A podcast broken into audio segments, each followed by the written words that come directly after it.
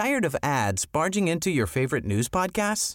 Good news. Ad-free listening is available on Amazon Music for all the music plus top podcasts included with your Prime membership. Stay up to date on everything newsworthy by downloading the Amazon Music app for free or go to amazon.com slash news ad free. That's amazon.com slash news ad free to catch up on the latest episodes without the ads.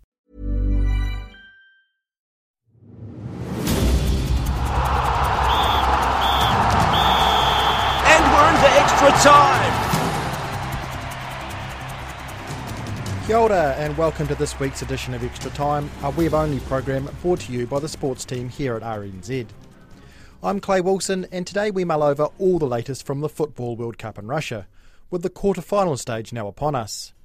We also catch up with a raft of Kiwis featuring in the sporting headlines this week, including rising mixed martial arts fighter Israel Adesanya, new Northern Districts cricket coach John Bracewell, Black Sticks hockey captain Stacey Michelsen, and Southern Steel netballer Wendy Frew.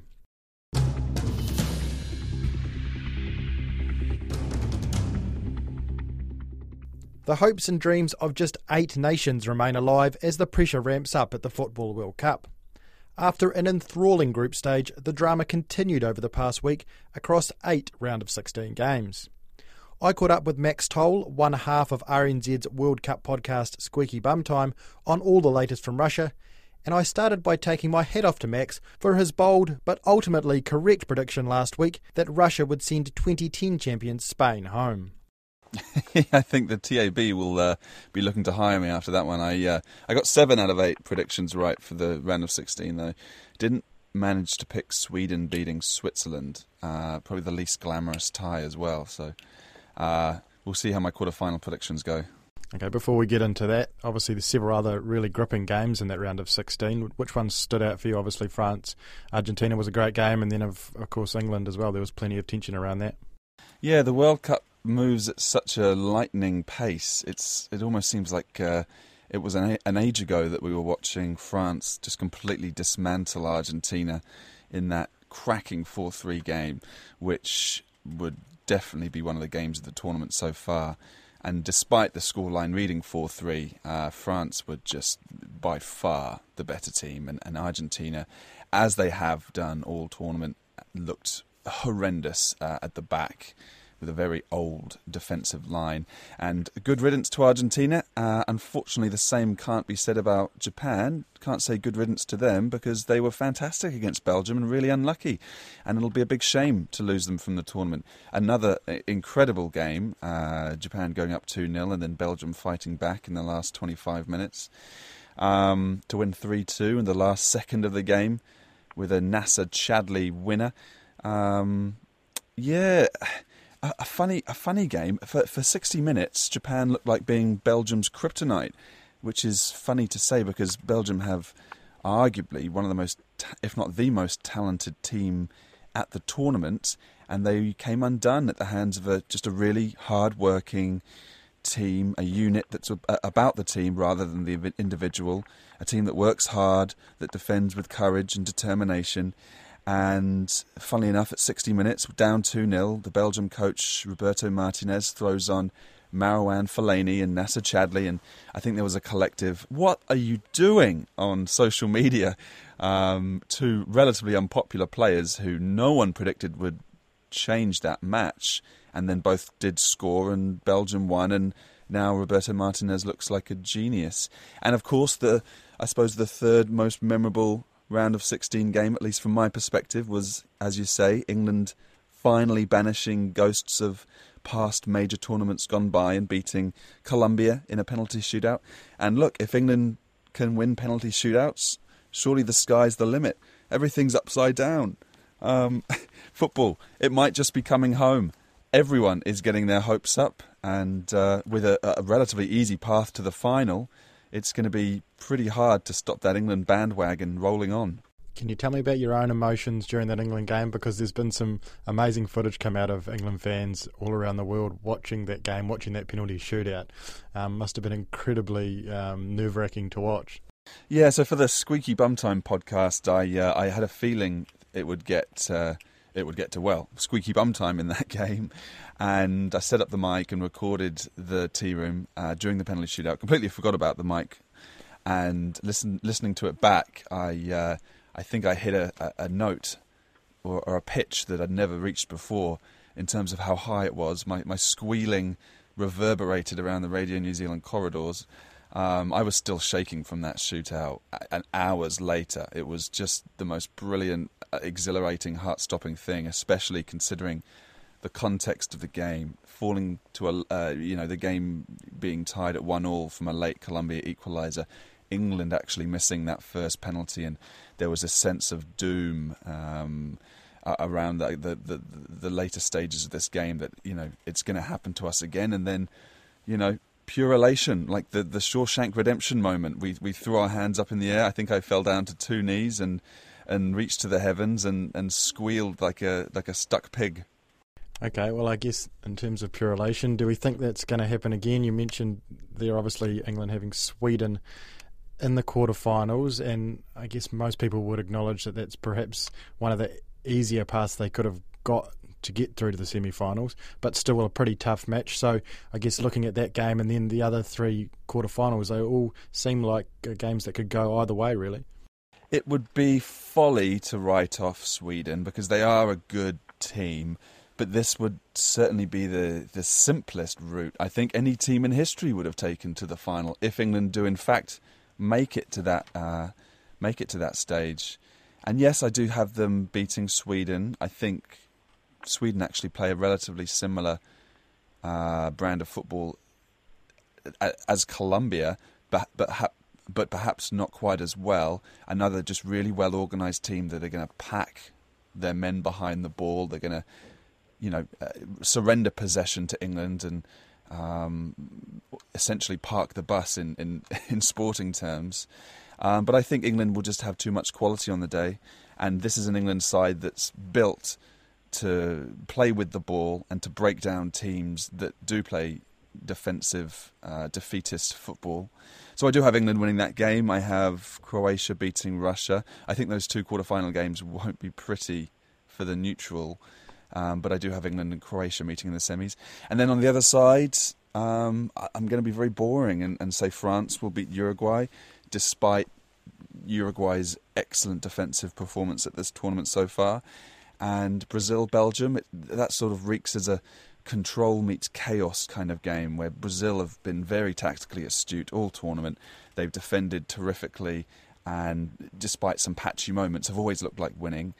Uh, whereas Belgium are just like a runaway freight train, and, I, I, and, you know they're capable of scoring goals, but equally, if not more, capable of conceding. And I think, you know, we give Neymar a lot of stick for his histrionics, but he's going to have a field day against either one of those Belgian fullbacks who completely ignore the responsibility of defending. Brilliant. Well, we're all looking forward to those quarterfinals and all the best to your beloved England in that game. And uh, thanks for your time again today. That was Max Toll, who's one of the hosts of RNZ's football podcast, Squeaky Bum Time.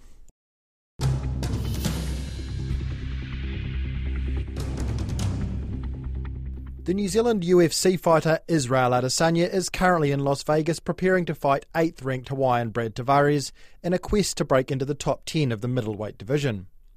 In a unique twist, the two fighters share a lot more than first thought.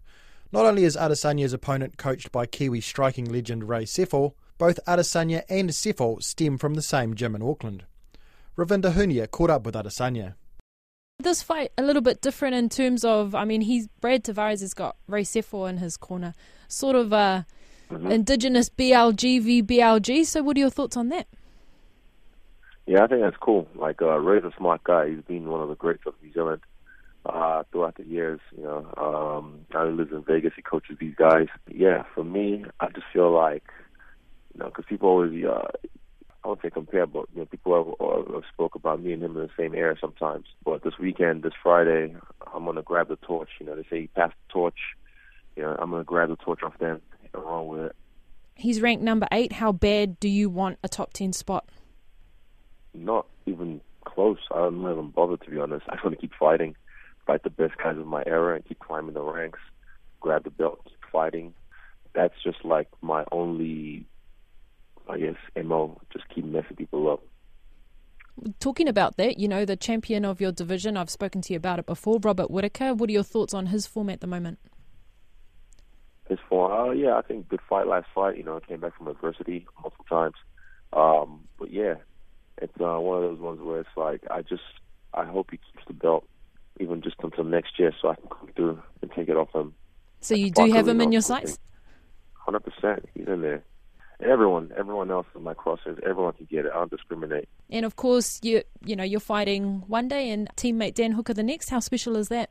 That's cool because we kind of came through this camp together. It's been easy just to have him there. Some days when I don't feel like I want to push, he'll push me, mm-hmm. and vice versa. Some days I can see when he's flat, and I'll just poke the bear. I'll push him as well. And yeah, it's, it's cool having that camaraderie amongst the team. Now, Tavares has been quoted in saying he doesn't believe you deserve the spot you're in right now in the UFC. What are your thoughts about that? He's only here because of me. Have you ever been a main event before? Nope. Don't think so. He's only here because of me. He's only here because I put him here because I'm here. I'm the guy. Yeah, he's he's only here because of me. If if I wasn't fighting him, he would be fighting on an undercard somewhere. He actually wanted Michael Bisping and sort of said that he's had to settle In for you. Retirement fight. Yeah. So a little bit of chatter about that, but He's only here because of me. So, yeah, I'm taking over the show. Before you got all the recognition that you have now, is, has life changed for you since becoming this, you know, undefeated UFC star? For me, I keep that same energy. I keep saying that. I keep that same energy. People and certain things around me change because they're getting adjusted to the way my lifestyle is or what they pursue my lifestyle is. But for me, I'm still just chilling, just doing my own thing, buying a house, which is cool. So that's probably like one of the main differences. I'm sick of renting. Find me a spot so I can, um, you know, get more dogs, my own space, my own rules. Might even paint the house my however I want. I don't know. And this weekend, how does the Stylebender win this fight? I'm going to knock him out. It's going to take less than three rounds. That was Ravinder Hunia speaking to Kiwi mixed martial artist Israel Adesanya.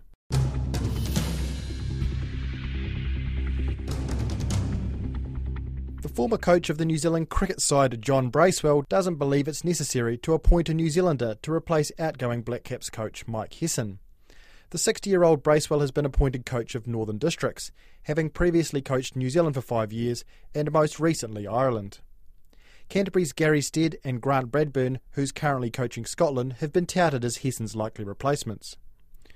Bracewell doesn't believe the replacement needs to be a New Zealander, although they must understand the team culture and not try to change it. And he told sports editor Stephen Hewson he has no intention of throwing his hat in the ring for a second time in the job. No, I've hidden my hat.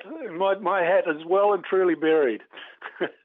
uh, no, I, am not interested in, in, in, in that. I'm more interested in servicing and providing quality cricketers to that, that, that next group. I've had my go at that, um, and, and, and I thoroughly enjoyed that experience. And, and it's something that, you know, I, I, I would never, never, never want to not have done and, and, and experience. And I, you know, it was just it was just a wonderful experience. But I've had my time, and there are other people who who are on that pathway. You know, my my competitiveness now is, is, is in the production of, of quality cricketers um, and, and not necessarily, or my ambition is, is the production of quality cricketers, not necessarily the management of them. It must be a, an all-consuming job that that Black Caps one.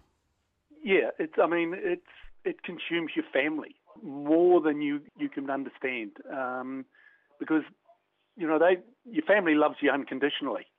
The world doesn't necessarily, you know, and and and and that that is that's probably the biggest burner of, of, of all. You know, the job itself is wonderful, but that those um, uh, those those pressures that come in, in, in, the modern world on on on your on your family uh, are, are, things that they give it they give it a, a, a, shorter time than you'd probably want. Does Mike Hesson's replacement need to be a New Zealander, or should it be a New um, Zealander? No, I think he just needs to fit the culture that Mike has set up, and and Mike and, and Brendan and Kane, and needs to have that uh, those characteristics that will continue this this culture that has been developed, as opposed to somebody coming in and going, I'm going to stamp my culture on it. You know, there is a well uh, performed, healthy culture that currently exists in New Zealand, and and that next person has to complement that. That can take quite a bit of doing, can't it? Because some personality-wise, coaches may may not be able to, to adapt like that. Well, that's the interview process. It's not the, the biggest name that's going to please tomorrow's fish and chip paper. It, it, it's it's genuinely about what is the legacy that's been set up, how we gone about that, and how do we continue it. To try and reinvent, you can improve the wheel, but they don't need to reinvent it. You know, it's a pretty good wheel as, as it is, but they need to just you know take time, review, and really make sure that they're actually bringing somebody into the culture that will suit and, and, and enhance the culture. Former Black Caps and now Northern Districts coach John Bracewell talking to Stephen Hewson.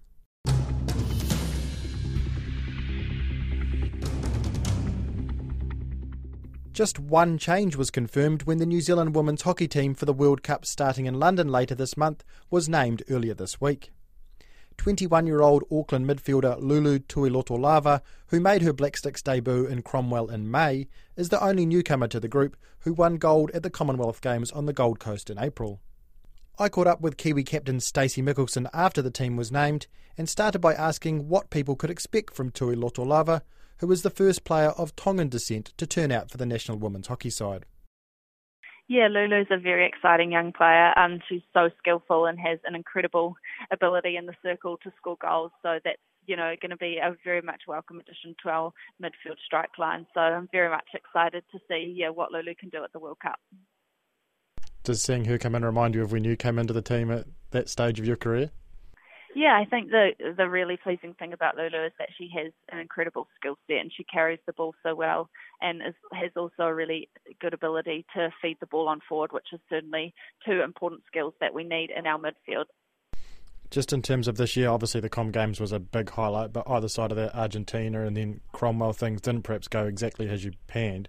So I guess how's the team placed going into this World Cup? Yeah, I think obviously we've had a lot of games this year, and we have um, had the opportunity to use our wider squad throughout those games, which is great. You want to continually obviously de- develop people in the program and give everyone an opportunity to play. So we've had obviously um, a different assortment of results, but I think for us it's just recognising that um, when we all do our job out there and when we perform as a team, we we can do well. So just going into the World Cup with confidence that if we if we are willing to put it all out there, that we can be successful. Given that. I guess you're still able to take the confidence that you would have gained, a huge amount of confidence out of what happened at the Commonwealth Games? Yeah, definitely. I think obviously two important aspects of the Commonwealth Games, and one winning a shootout for the first time, which is yeah really positive for us because you know we do tend to go to them quite often. So yeah, having the confidence from that is really important. And then secondly, also just the ability to win two big games in a row is huge for us, and that's something that we certainly haven't been able to do in the past. So.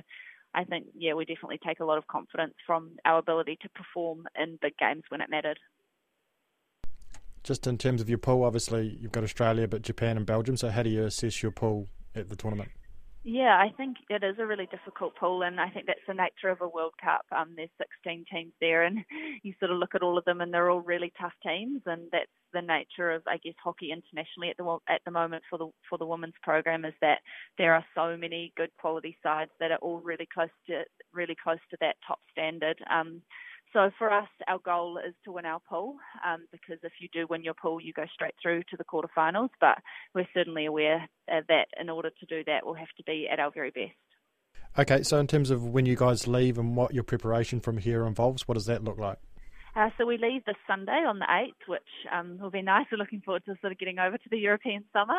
Um, so we're heading to Germany first for a Four Nations. Uh, we will be playing Germany, Holland, and Argentina. So that will be a fantastic build-up tournament for us, and certainly will um, let us know very quickly what we need to fix um, come World Cup because those obviously three very quality sides. Um, and then we head over to London from there, and um, yeah, look forward to starting the World Cup.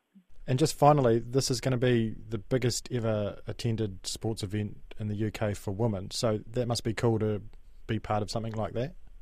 Yeah, absolutely. Obviously, um, we love when hockey grows, and I think it has grown within New Zealand um, of recent times, and it's fantastic on the world stage when you get to play overseas and um, in countries where um, hockey is really important, and particularly for women, it's so exciting. And we know that it'll be a little bit difficult at times playing in front of big crowds, but it's certainly something that we're also looking forward to. Black Sticks captain Stacey Michelsen speaking there ahead of the looming Women's World Cup in London.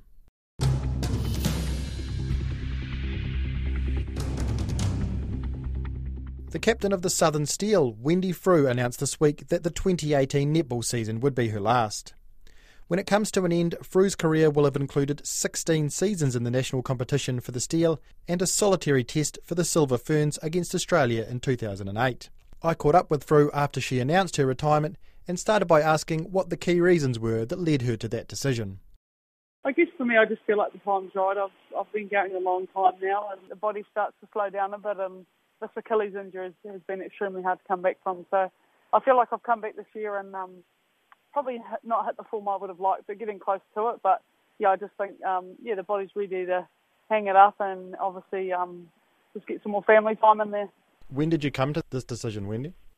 Uh, I've been thinking about it for a couple of months now and sat down with my husband um, a couple of weeks ago when, when I knew it was close to contracting time and I really didn't want to, um, I guess, much the steel around in case, you know, they wanted to move on. So I thought it was important I let them know um, early in the piece so you know, they can go out and contract um, players in my position and um, just give them time to, you know, be able to do that. In terms of breaking the news to the team, how did you do that and how did they react? Oh, I think the, the girls were pretty understanding. Um, I told them at training yesterday and then just before the press release went out, but obviously there's a couple of girls in the team who I've been playing with for a long time, so I um, caught up in the last few weeks and just told them about the decision and they've all been really supportive about it it's been quite a long career. I think 16 seasons, if if I'm right. So I guess what for you has been the secret to that longevity?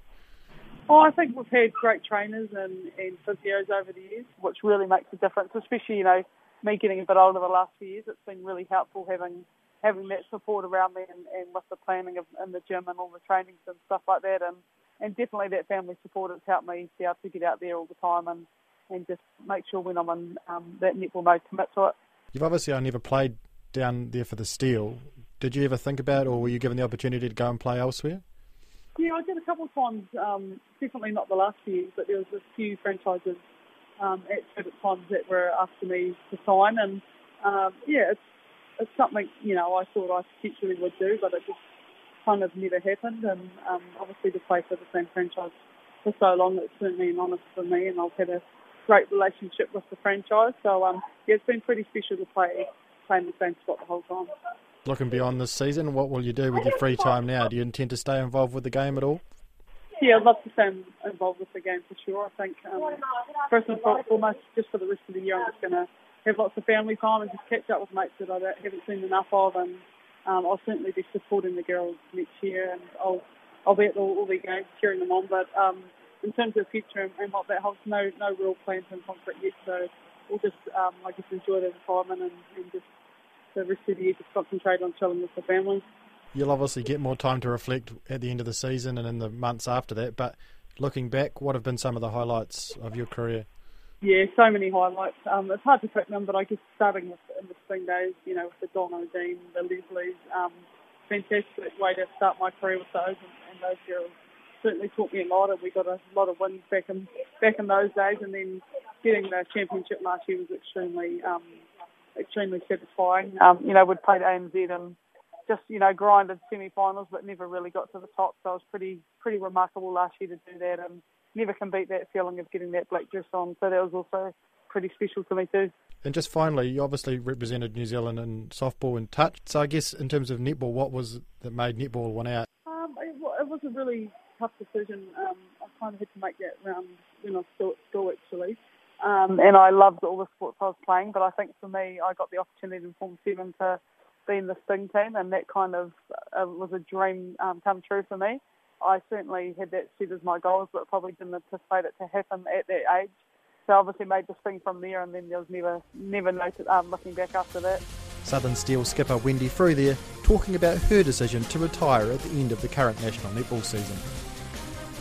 And that's all we have for this week's edition of Extra Time. Remember, you can keep up with all the latest in sport on the RNZ website or through our Twitter account at RNZ Sport. Your feedback, as always, is also welcomed at sport at radionz.co.nz.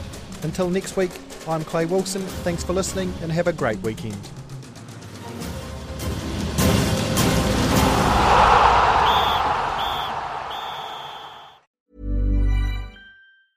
Tired of ads barging into your favorite news podcasts?